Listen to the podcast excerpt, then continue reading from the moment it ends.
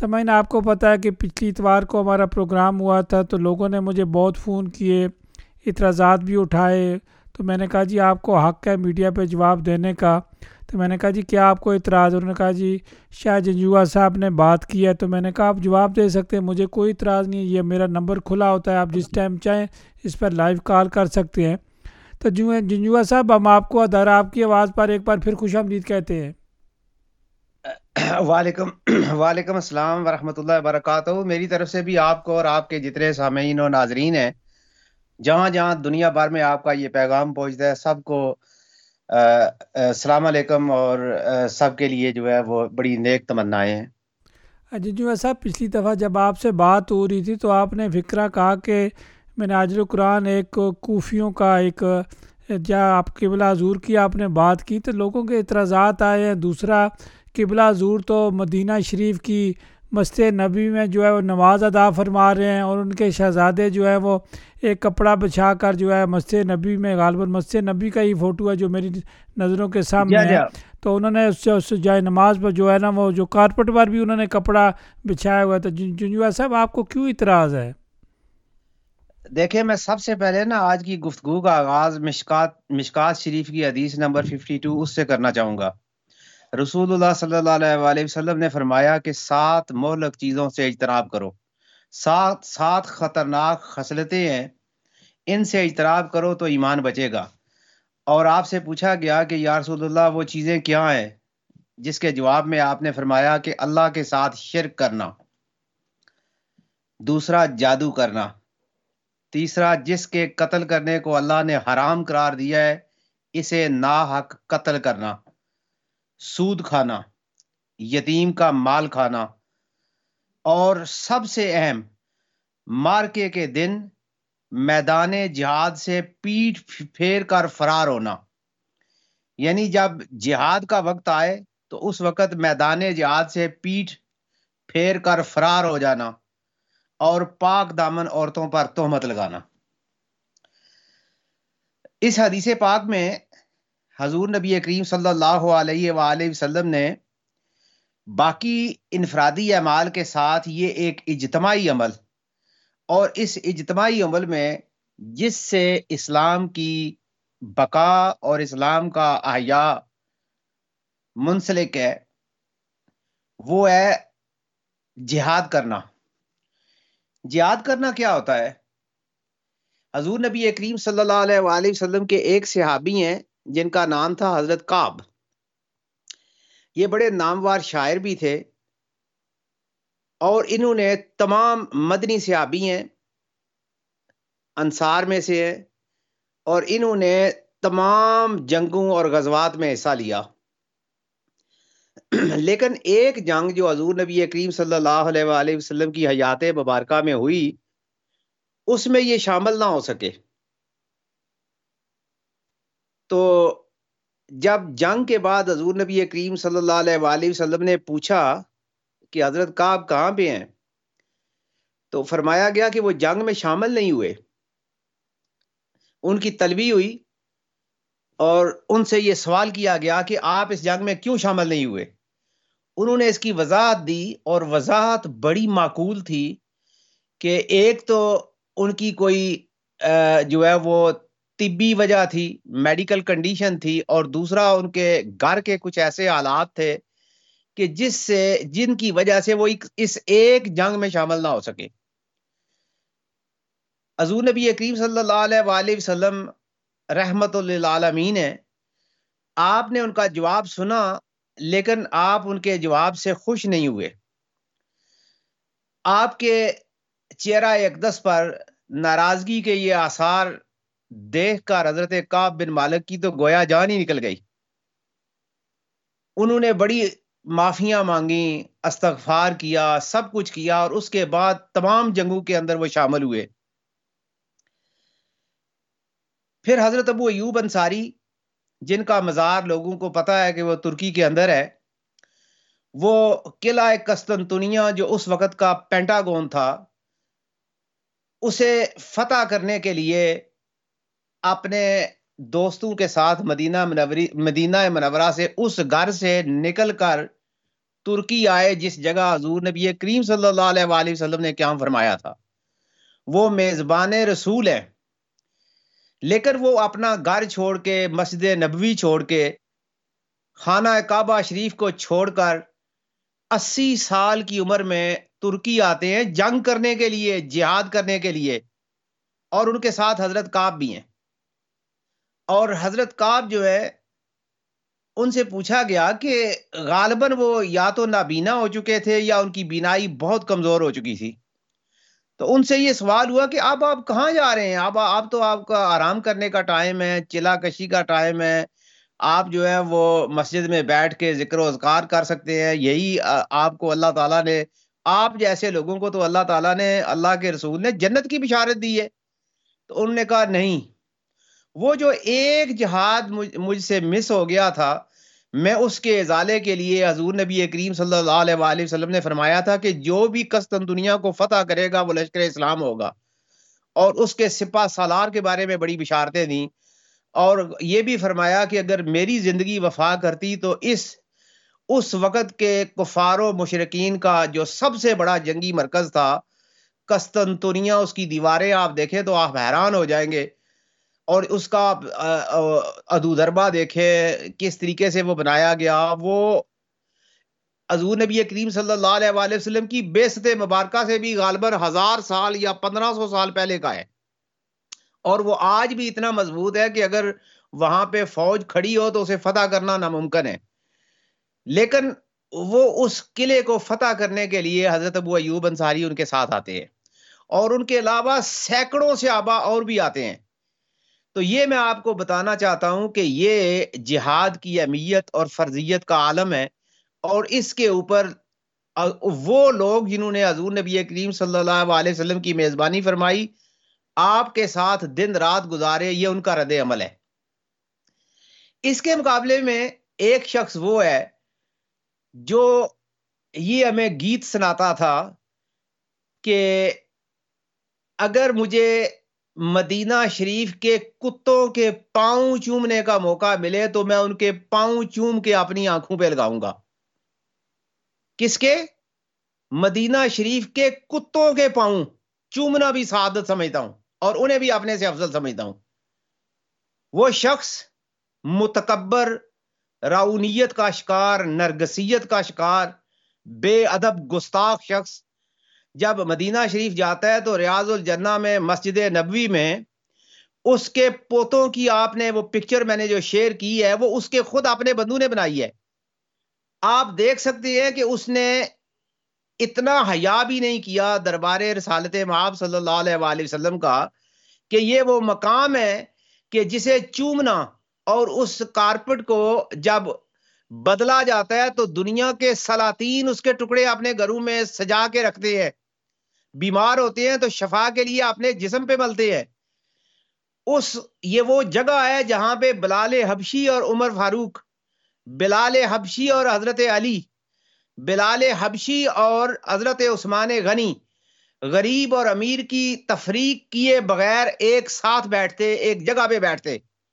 لیکن جب اس جگہ پہ یہ مردود گیا ہے یہ کوفیوں کا امام گیا ہے تو آپ دیکھیں کہ اس کے اندر رونیت کا یہ عالم ہے کہ اس کے بیٹے مسجد نبوی کے کارپٹ پہ نماز پڑھنا اپنی توہین سمجھتے ہیں اور انہوں نے اپنے کپڑے بچھائے لمبے لمبے اور اس کے اوپر یہ نماز پڑھ رہے ہیں۔ یہ بتا رہے ہیں کہ ہم شہزادے ہیں اور یہاں پہ باقی آنے والے لوگ نجس ہیں، ناپاک ہیں۔ اور یہ جگہ بھی اس قابل نہیں ہے کہ جہاں پہ یہ کھڑے ہو کے اس کارپٹ کے اوپر نماز پڑھ سکے آپ اس فوٹو کو دوبارہ دیکھیں اور میں تمام سامعین کی توجہ دلانا چاہتا ہوں۔ اس فوٹو کو دیکھیں کہ ان کی گردنیں نماز کے اندر کتنی اکڑی ہوئی ہیں۔ یہ مسئلے کو دیکھنے کی بجائے کہیں اور دیکھ رہے ہیں۔ یہ اپنی بادشاہ اپنے محلات دیکھ رہے ہیں۔ اور یہ نماز پڑھتے ہوئے بھی یہ سوچ رہے ہیں کہ ہم نے کس طریقے سے مناجیوں کو الو بنانا ہے اور ان سے پیسے نکلوانے ہیں۔ یہ اس شخص کی حالت ہے اور یہ میرا اعتراض ہے۔ اور دوسری طرف دیکھے کہ پیٹ نے پتا ہے پیٹ کو کہ وہ کسی ایک جگہ سے پانچ سو ووٹ بھی نہیں لے سکتے۔ اور اس پیٹ نے الیکشن میں حصہ لینے کا اعلان کیا ہے، لیکن طائر القادری اس میں نہیں جا رہا۔ الیکشن کے اندر نظام بدلنے کا دعویٰ ہے، لیکن طاہر القادری کے بیٹے پاکستان نہیں جا رہے۔ نظام بدلنے کا ارادہ ہے لیکن اس کا کوئی پوتا، اس کی بہو، اس کی وائف اس الیکشن کے اندر حصہ نہیں لے رہی۔ تو جو الیکشن کے اندر حصہ لے رہے ہیں، یہ وہ لوگ ہیں کہ جنہیں Noon league people's party ticket نہیں دے گی، تو وہ آگے پیچھے ناراض ہو کے جائیں گے۔ تو یہ انہیں کہیں گے، آؤ ہمارے ساتھ ہمارے ساتھ ایک نیٹ ورک ہے، ہمارے پاس پیسے ہیں، ہمارے پاس لوگ ہیں، ہم آپ کی الیکشن مہم چلائیں گے، آپ ہمارا ٹکٹ لیں اور الیکشن لڑیں۔ اور جب وہ مجبوراً ادھر ادھر دیکھ کے ہو سکتا ہے، ان میں سے کچھ لوگ جب ان کی طرف آئے تو یہ کہیں گے کہ ہم آپ سے کچھ نہیں لیتے، لیکن ہمارا یہ ایک مناج ایجوکیشن سٹی کا پروگرام ہے، ایک فرید ملت اسپتال ہے۔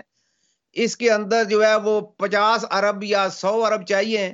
تو آپ کو جو آپ بہتر سمجھتے ہیں وہ دے دیں۔ ایک پروجیکٹ ہے جس کی قیمت جو ہے وہ بیس کروڑ ہے، دوسرے کی جو ہے وہ اسی کروڑ ہے۔ تو آپ اس میں سے جو بھی ہوتا ہے تو وہ شرمی بے شرمی کے ساتھ وہ کچھ نہ کچھ پیسے تو دیں گے۔ اس طریقے سے ان کی واردات ڈلتی ہے۔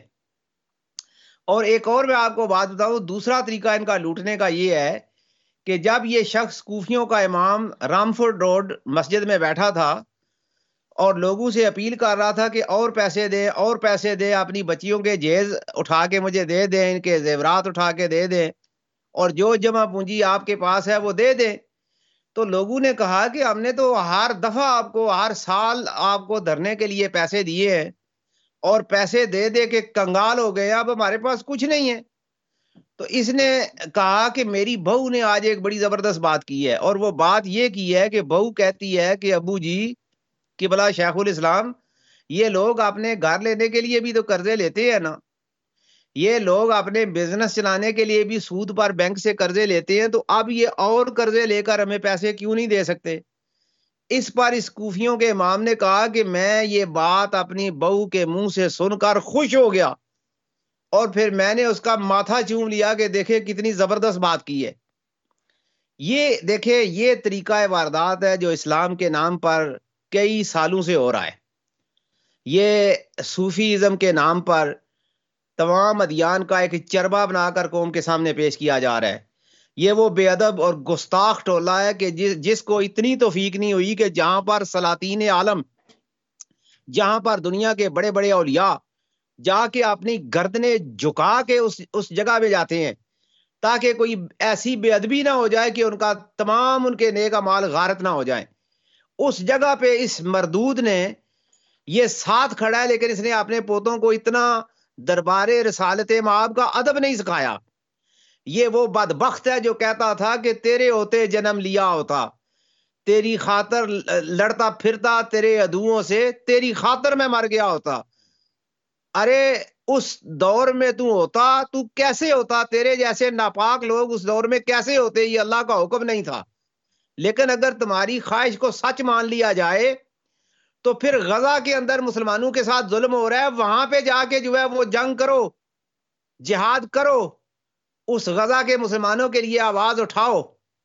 اور اگر آواز بھی نہیں اٹھا سکتے تو کم از کم اتنا شرم کرو کہ مناج ایجوکیشن سٹی کو کہو کہ ان کے پاس جو کئی ملین پڑے ہوئے ہیں، اس وقت غزہ کے لوگ ایک ایک لکمے کو ترس رہے ہیں۔ تین تین چار چار دن کے بعد بزرگوں کو، بوڑھوں کو، خواتین کو اور بچوں کو کھانے کو ملتا ہے۔ تو یہ پیسے انہیں وہاں پہ بھیج دو۔ لیکن اس نے وہاں پہ، وہاں غزہ کے لوگوں کے لیے کیا بھیجنا تھا؟ یہ ایک دو ماہ کے بعد آپ کے ساتھ فرانس میں اس کے پوتے کی شادی طے ہوئی ہے۔ اور اس شادی کے لیے جو ترکش ہال بک کیا جا رہا ہے، وہاں پہ پچیس ڈشیں پیش کی جائیں گی۔ یعنی ان حالات میں جب جہاد کی ضرورت ہے تو یہ جہاد سے غائب ہو کے کبھی ادھر چھپتا ہے، کبھی ادھر چھپتا ہے۔ اور جب غزہ کے مسلمانوں کو فائنینشیل سپورٹ کی ضرورت ہے تو یہ یورپ میں آ کے بادشاہوں کی طرح اپنے پوتے کا جو ہے وہ شادیاں کر رہا ہے۔ یہ بالکل گمراہ شخص ہے۔ اس کا دین اسلام سے کوئی تعلق نہیں ہے۔ یہ باطل تاغوتی استعماری طاقتوں کے ایجنڈے پہ چلتا تھا۔ چل رہا ہے اور چلتا رہے گا۔ اس کے بارے میں کسی قسم کی خوش فہمی رکھنا، کسی قسم کے ہمدردی کے جذبات رکھنا، یہ بہت بڑی نادانی ہے، بے وقوفی ہے نا سمجھی ہے۔ اس لیے کہ جو شخص اپنے سر پہ قرآن رکھ کے جھوٹی قسمیں کھا سکتا ہے، وہ شخص کسی بھی موقع پر سدھر نہیں سکتا۔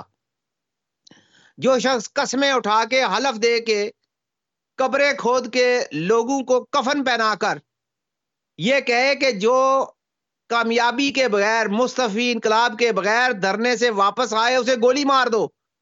اور پھر وہ جو ہے، وہ نمک کھا کے ہارٹ پرابلم کا بہانہ کر کے پاکستان چھوڑ کے فرار ہو کے واپس آ جائے اور پھر واپس جانے کا نام نہ لے۔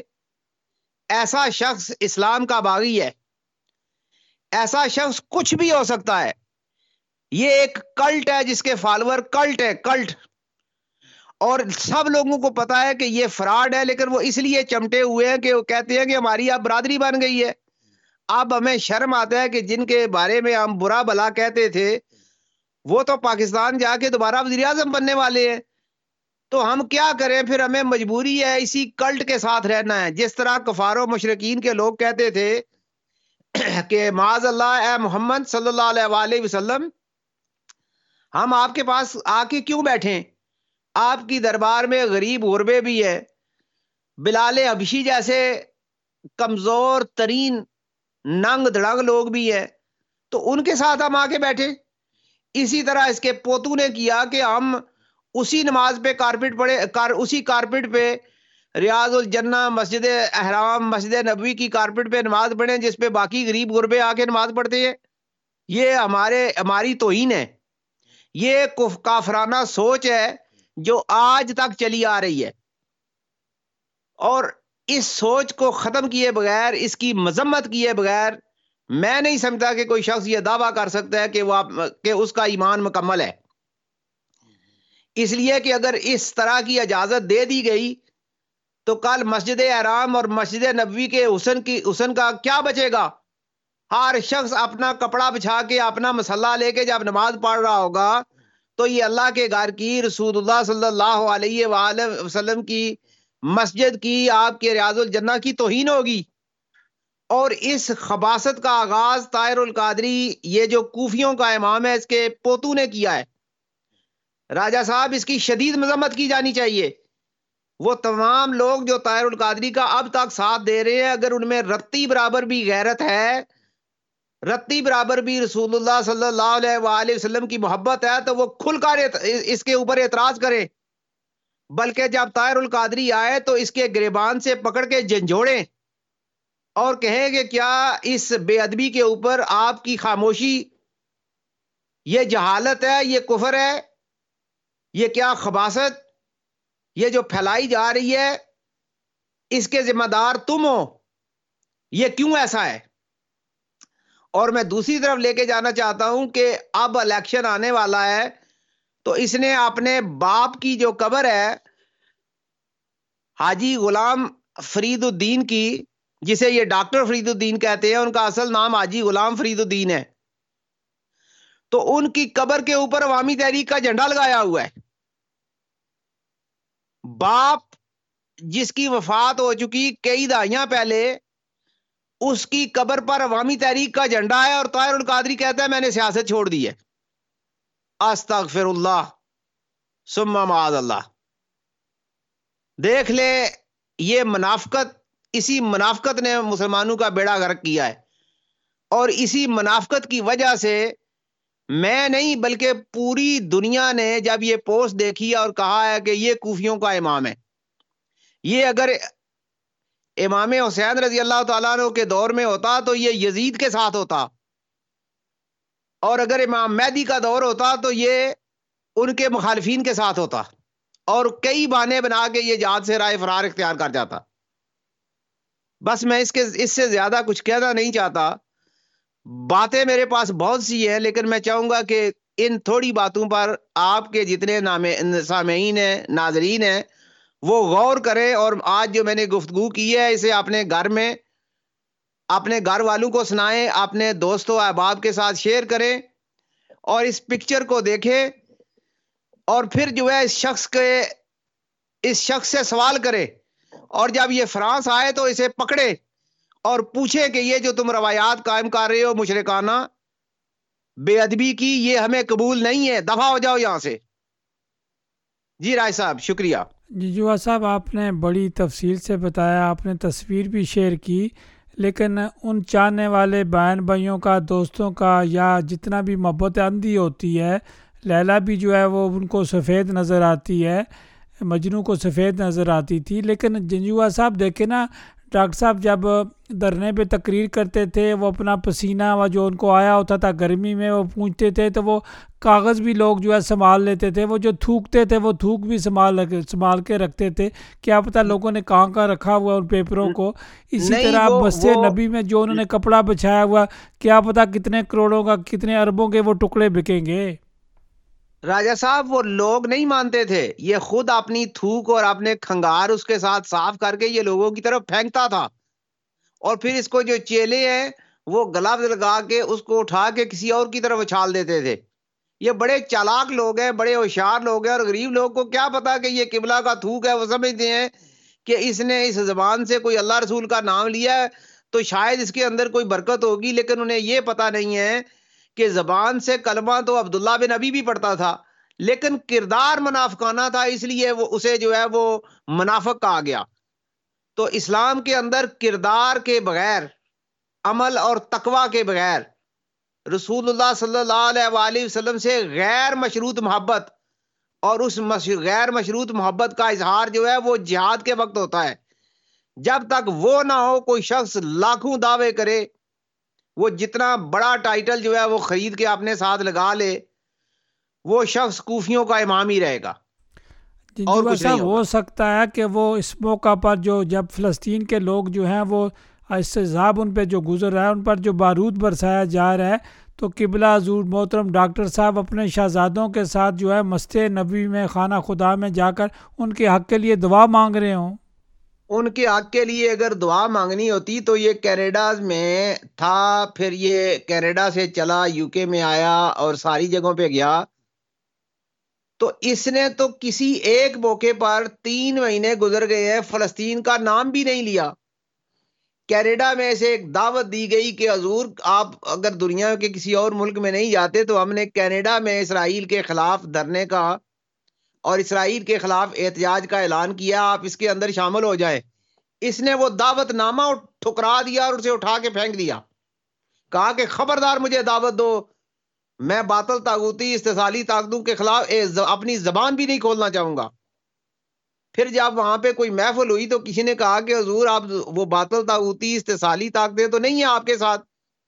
آپ چپکے سے، خاموشی سے آہستہ آواز میں ہی فلسطینیوں کے لیے دعا کر دے، اس نے اس کا بھی انکار کر دیا۔ تو ایسے شخص سے کوئی امید؟ یہ بہت بڑی نادانی ہے، بے وقوفی ہے۔ میں مناج القرآن کے لوگوں سے دوبارہ جو ہے یہ استدا کروں گا کہ وہ طاہر القادری کا اعمال دیکھیں، طاہر القادری کا کردار دیکھیں، اس کے دعوے دیکھیں، اس کی قسمیں سنیں۔ اور پھر دیکھیں کہ یہ شخص جو ہے وہ کس طریقے سے گمراہ ہو گیا ہے۔ کفار مکہ یہ کہتے تھے کہ ہمیں پتا ہے کہ ہمارے اباؤ اجداد گمراہ تھے، غلط راستے پہ تھے، لیکن ہم انہیں چھوڑ نہیں سکتے، یہ ہماری ناک کا مسئلہ ہے۔ مناجی اپنی ناک کا مسئلہ نہ بنائیں۔ طاہر القادری سے بہتر کروڑوں دنیا موجود ہے۔ اسے اٹھا کے پھینک دیں اور کسی صاحب کردار کو مناج جی القرآن کا سربراہ بنائیں، میں بھی ان کا ساتھ دوں گا۔ شکریہ رائے صاحب۔ میں آخری سوال جنجوا صاحب کروں گا آپ کا قیمتی ٹائم ہے۔ جنجوا صاحب دیکھیں نا ڈنمارک میں حرمت قرآن پر قرار داد۔ شیخ الاسلام ڈا محمد طاہر القادری کی قائم کردہ مناظر قرآن ڈنمارک تنظیم کی اماں وقت کوششوں سے ڈنمارک کی پارلیمنٹ میں امت قرآن پر قرارداد منظور کر لی گئی ہے۔ اب ڈنمارک میں قرآن مجید سمیت دیگر مقدس کتابوں کی بے حرمتی کرنے کرنے پر کم سے کم دو سال قید کی سزا ہوگی۔ یہ تو ڈاکٹر صاحب کی کوشش تو ہے نا جی۔ راج صاحب یہ پوسٹ کس نے بنائی ہے؟ کیا اس پوسٹ کے اوپر مناظر قرآن کی سٹیمپ لگی ہے؟ جی نہیں۔ اس پوسٹ کے اوپر کیا طاہر القادری کا نام اور اس کے دستخط موجود ہے ان کی تصویر موجود ہے خوبصورت نہیں تصویر کو چھوڑے یہ پوسٹ جس نے بنائی ہے کیا وہ آفیشیل مناج القرآن کے پلیٹ فارم سے ہے؟ ہمیں موصول ہو یا جی ہم نے دیکھی ہے کچھ بھی نہیں ہے۔ یہ کسی یہ کسی الو کے پٹھے نے یہ دو نمبری کر کے جو طاہر القادری کا چیلا بنتا ہے وہ خام خواہ طاہر القادری کو کریڈٹ دے رہا ہے۔ یہی جھوٹ تو میں کہتا ہوں یہ منافقوں کا ٹولہ ہے یہ کوفیوں کا ٹولہ ہے۔ طاہر القادری نے یہ دعویٰ کیا ہے تو مجھے طاہر القادری کے ٹویٹر اکاؤنٹ سے یہ بات بتا دے۔ اگر طاہر القادری کے بیٹے نے یہ دعویٰ کیا ہے تو طاہر القادری کے بیٹے کے ٹویٹر اکاؤنٹ سے مجھے افیشل پوسٹ میں یہی بات لکھی ہوئی بتا دے۔ نہیں ہے۔ یہ پھر یہ دعویٰ کرنے والے کون ہیں؟ یہ کوفی ہیں۔ یہ وہ مفاد پرست لوگ ہیں جو لوگوں سے بڑے بڑے پروجیکٹ سے یہ چندہ کرتے ہیں۔ فورٹی فائیو پرسینٹ اپنی پاکٹ میں رکھتے ہیں اور ففٹی فائیو پرسینٹ جو ہے وہ کوفیوں کے امام کو بھیج دیتے ہیں۔ یہ سارے مفاد پرستوں کا ٹولہ ہے۔ جو مل کے کھاتا ہے، جو لوٹتا ہے عوام کو، مجھے اور آپ کو۔ لیکن اب آہستہ آہستہ عوام کا شعور اجاگر ہو رہا ہے اور جتنے پرانے لوگ تھے وہ سارے کے سارے لات مار کے سے چھوڑ چکے۔ اب یہ نئے مرغے پھنساتا ہے، نئے چھوٹے چھوٹے کم عقل بچوں کو بلاتا ہے۔ دین کے نام پہ جب انہیں بتایا جاتا ہے تو کہتے ہیں، چھوڑو تار القادری کو دفاع کرو آپ آؤ۔ کسی نئے کام کے لیے گٹھے ہوتے ہیں، ذکر اذکار کے لیے۔ تو وہ اس اس چال کے اندر آ جاتے ہیں۔ ورنہ جو پرانے لوگ ہیں سمجھدار لوگ ہیں عقل مند لوگ ہیں جن کا شعور اجاگر ہے وہ کبھی بھی اس کے اس کے پاس نہیں جاتے۔ انہیں پتہ ہے یہ فتنہ ہے۔ اور اس کا تعلق جو ہے وہ آیا اسلام کے ساتھ نہیں ہے یہ آیا اسلام کا دشمن ہے۔ جی رائے صاحب میرا خیال ہے جنجوا صاحب آپ کا بہت شکریہ آپ نے قیمتی ٹائم ہمارے ساتھ شیئر کیا سامان۔ جنجوا صاحب اس وقت ہمارے ساتھ لائن پر موجود ہیں۔ کوئی شخص، کوئی بندہ سوال کرنا چاہے، اپنا نقطہ نظر پیش کرنا چاہے یا بعد میں ہم سے ٹائم لینا چاہے، تو ادارہ آپ کی آواز کا ٹائم ان کے لیے حاضر ہے۔ جنجوا صاحب ان کے سوالوں کے جواب دینے کے لیے بھی حاضر ہے لیکن آپ نے خود یہاں ٹیلی فون کرنا ہوگا اس میں شامل ہوگا۔ یا آپ ہمیں لکھیں جی ہمیں فلاں دن ٹائم دیں ہم اس اس بات کا جواب دینا چاہتے ہیں۔ ہماری طرف سے آپ کے لیے کوئی پابندی نہیں ہے۔ جی بالکل میں حاضر ہوں۔ سمجھ یہ تھے شاید جنجوا صاحب جن کی باتیں آپ نے سنی لائیو پروگرام میں یہ باتیں ہو رہی تھی کوئی بندہ جواب دینا چاہے تو اس کے لیے ادارہ آپ کی آواز کا ٹائم حاضر ہے۔ سمجھ ہمارا کسی سے متفق ہونا ضروری نہیں ہے۔ جہاں سے بھی کوئی معلومات آتی ہے ہم کوشش کرتے ہیں ہم آپ کے ساتھ شیئر کریں۔ سمجھ کوئی بھی بات، کوئی بھی کسی قسم کا جواب دینا چاہے، اپنی رائے کا اظہار کرنا چاہے، اس کے لیے قطن کسی قسم کی کوئی پابندی نہیں ہے۔